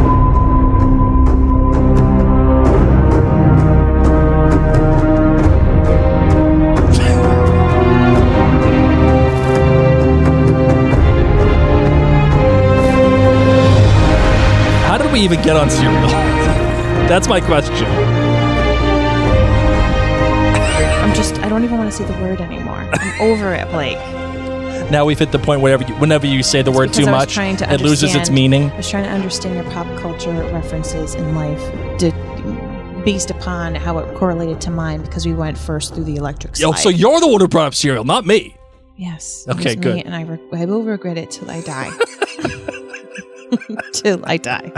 Well, everybody, one thing you won't regret regret till you die is going to join the nerdclan.com and becoming a member there because you How did want they to find hear. the dragon's remains so quickly? I don't think that they did. I think what happened was Luke didn't come back, Yeah. but they saw him. Who saw him? uh, The Baratheons saw him take off. Yeah. And they put two and two together because they knew that Aemond was there. And you don't think Aemond that they took off at found, the like, same exact remnants time? of a dragon wing? Well, I'm sure that I'm sure that it pops up eventually. Why are you yelling again? I don't know. I don't know either. I'm just excitable Are today. we even recording? I don't even see it anymore. no, we're recording. Okay. I'm pretty sure we are. Yeah, we are. We're good. So oh, stop yelling. I'm excitable today. Oh, oh man. I'm sure that they found something. I'm sure that like something popped up somewhere. Like they found the black box floating around. So sad. oh man. I'm done. Yeah. All right. Well, this was, everybody. This was a season, friends, and I cannot wait for season two. Stay in touch with us, please. Head on over to minutewithmary.com or find me if you have any beauty needs or if you need to do some holiday shopping yes. for a loved one who does enjoy uh, skincare or mascara. I can hook you up. hmm And of course, as I was saying before, go to jointhenerdclan.com if you are a fan of Mary and I, and we do bring some light and enjoyment in our heavy duty cereal talk. Maybe Blake will yell at you. Uh, and especially if you are a fan of The Crown, you do not want to miss out on Keep Calm and Crown On, which can only be found at jointhenerdclan.com. And that will start back up in November. But in the meantime, ladies and gents, we're going to be doing the Potterverse, which is Mary and I's deep dive into Harry Potter. It will, we will be returning back to The Goblet of Fire, chapter 30, as a matter of fact. So I'm very excited about that. If you are a fan of Harry Potter, please do check out the Potterverse. It is uh, in, it's it's just a really good time, and you get to hear one of our other favorite Mary and Blake segments, which is the different perspective. I'm just gonna leave it at that. I'm just gonna leave it at that. It's it's, it's just an amazing take from Mary for every episode. Thanks, Blake. You're welcome, Mary. I love you. I love you too. How about you go uh, to the sea? And I'll go uh, take the skies. Hey, whoa, whoa, time out here. I'll go have my freshly made omelets. time out. You don't have to, away shave, from you don't have to shave your legs or nothing. You can just do I mean, whatever you you, do want. need to at a certain point because when it gets too long and you're wearing pants or Sure. a suit of armor, Does it, it- does, does it get starts caught? to hurt. I don't know if it gets caught. And I don't wear armor. oh my goodness! Well, if you put pants on, I don't know You're if you put yelling pa- again. I love you, friends. My name's Mary. yeah, his name's Blake Truck Harris. is that how Rhode Island says it? Harris. Harris. Done. Truck Harris. oh my god. Hey, Vhagar, Vhagar, Drake, Dracarys. hey, while you while you're over there, want to light my ciggy for me? We should totally in the um interim like voiceover some of these scenes with like thick Boston accents. Hey Renera. What, Daemon? Renera. I want to go to Bois. Daemon. yeah, but Renera, I got these eggs. It's wicked dark down there. It's wicked dark. It's wicked dark. But I had this fire, this fire torch. Oh. Wasn't VMX. Wasn't Vhagar. Some other dragon that my dad's dragon. It's wicked old. It was Vermithor. Verma, whatever. I'm gonna rename him. Killer. gonna take me to the packy. Yeah. We're gonna get some beers. Love it. We'll get them wine coolers that you like. Go watch the Sox. Maybe. Oh, you know what? The Pats game. I'm gonna cheer for the Pats. That Bailey Zappe, he's wicked good. Oh my god. He's he's totally taken over for Mac We Jones. should, we should nickname him Sand Smoke. It's it's good because it's different than Seasmoke. Yeah, because it's football. It- we we like to call that wordplay. That's why I said sand because it's the ground. But they don't play football on sand. I don't really care. I'm so tired. I don't know why I go down any of these routes with you. We should be calling them grass smoke, but that means something else. Dracarys. Dracarys. Push stop. if you've heard it this far and you want us to make one of these, please let us know. Bye, everybody. Thank you. Bye.